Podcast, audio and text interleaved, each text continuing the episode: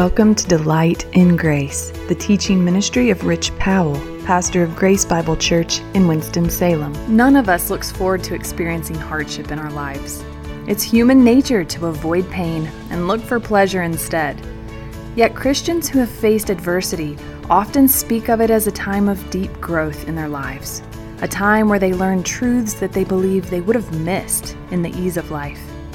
In this message from 1 Peter 4 17 through 19, Rich shares four ways that God's people can face hardship well, reminding us that suffering is sanctifying in the hands of our Redeemer. You're listening to part three of a message first preached on February 19th, 2023. That is the destruction, that is death away from the presence of the Lord and from the glory of his might. And when he comes on that day to be glorified in his saints and to be marveled at among all who believe, because our testimony to you is believed. To this end, we also pray for you that our God may make you worthy of his calling and may fulfill every resolve for good and every work of faith by his power, so that the name of our Lord Jesus may be glorified in you and you in him, according to the grace of our God and the Lord Jesus Christ. That's a powerful text, isn't it? That text will not make you popular. That text does not make the gospel popular. The gospel is never intended to be popular. It's truth. And truth is truth, whether it's popular or not. But this is the gospel. This is what we're rescued from when we surrender ourselves in faith to Jesus Christ. And this is why those who choose not to obey the gospel, we will be considered as something that's rubbing against them, and they don't like being rubbed against. But the writer of Hebrews says our God is a what? Consuming fire, Hebrews 12, verse 29. Our God is a consuming fire. Where is grace in that? Because God is the righteous judge of all the earth. And that includes you and me. And when we consider the judgment, the necessary, holy judgment of God, it should terrify us, except for one thing we are in Christ. By the grace of God, He has given us the Lord Jesus Christ, who took the necessary blow of God's holy wrath in our place, so that when we surrender ourselves to Him in faith, we get what? His righteousness, because He took our sin.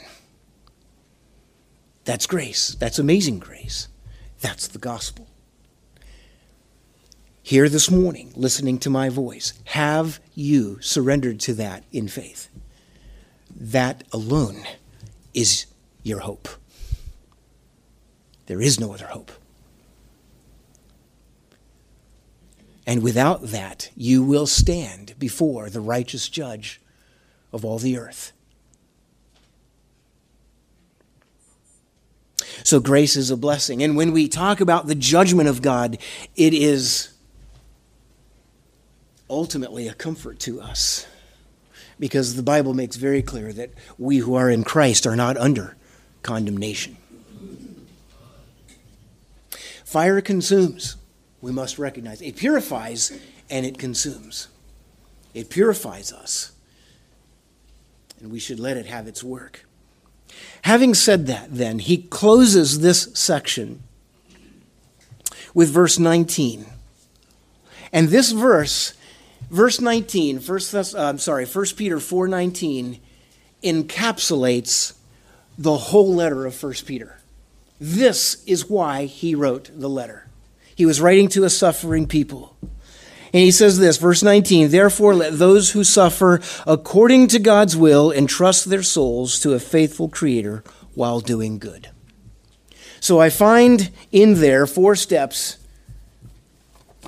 not sure why they're steps. We could call them keys. But you know, it sounds good, right? Four steps to suffering well. Four keys to suffering as people who are free. Four truths, four realities. You, you can take it however you want it. Verse 19. And number one is this expect it. You want to suffer well? Expect it. You're on the wrong foot when suffering comes, and you're like, What is this? You're getting off on the wrong foot. Because ultimately, what you're saying is, I don't deserve this. This should not be a part of my life. I'm a follower of Jesus Christ, after all. Or, I'm a good person. You see where our natural paganness can creep in to our Christianity? Expect it. You want to suffer well? Expect it. Don't be surprised by it. You are a part of the broken created order. Choose not to live by the bubbly dream that I will not or should not suffer or the heresy that suffering is relative to faith or the lack thereof. That is heresy. Plenty of churches today that teach that. It is not the gospel. Susan David gave a TED talk a few years back. It's pretty, very interesting. I love it. Uh, she's not necessarily a Christian talk, all right, but uh, she said this in her TED Talk When we push aside normal emotions to embrace false positivity, and we Christians can do that, can't we? Embracing a false positivity. We lose our capacity to develop skills to deal with the world as it is, not as we wish it to be. I've had hundreds of people tell me what they don't want to feel. They say things like, I don't want to try to because I don't want to feel disappointed. You ever said that? Am I stepping on any toes this morning? It's okay. I got my steel toes on this morning too. Or I just want this feeling to go away. And many people, I've heard people say, Christians say, you know, I just don't want to love somebody again because I don't want to be hurt. Aren't you glad Jesus didn't say that? Here's what Susan Davis, she's a psychiatrist. Here's what she says to them I say to them, You have dead people's goals. This is good, isn't it? Why? Only dead people never get stressed, never get broken hearts, and never experience the disappointment that comes with failure. Only dead people. Do you have dead people's goals this morning? And yet we are called to live as people who are free. Tough emotions are part of our contract with life. You don't get to have a meaningful career or raise a family or leave the world a better place without stress and discomfort. Here it is. You ready for this? Discomfort is the price of admission to a meaningful life. Now, that almost sounds inspired, doesn't it? That sounds very much like something Jesus would say. Dis- discomfort is the price of admission to a meaningful life. Why is that? Because we live in a fallen created order. And if a diamond is going to be polished, it must experience friction.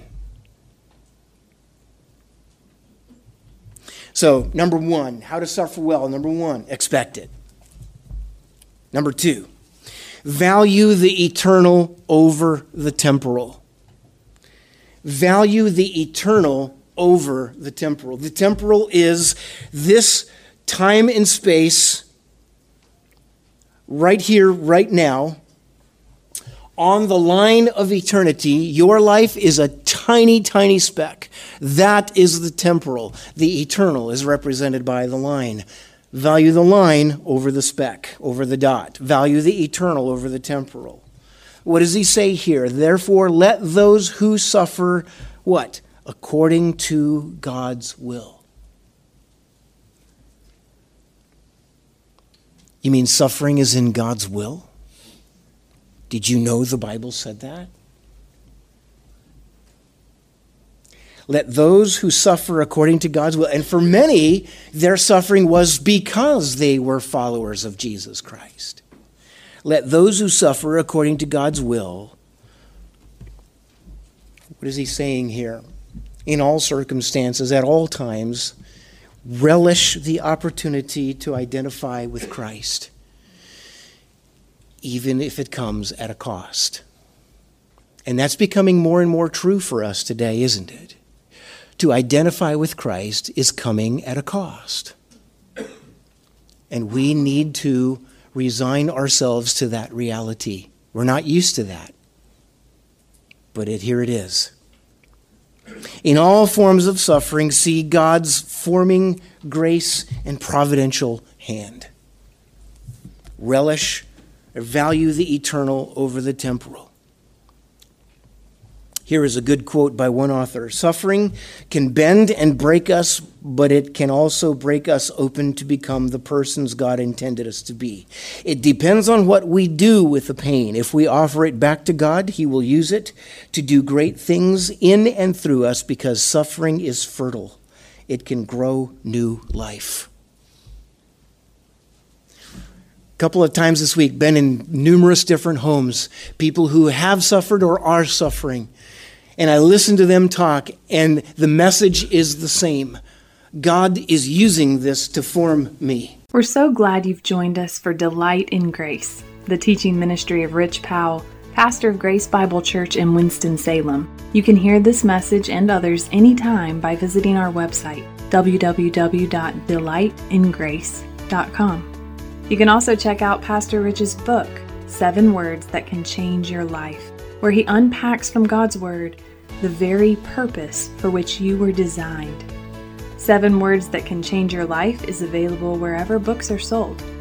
As always, tune in to Delight in Grace, weekdays at 10 a.m.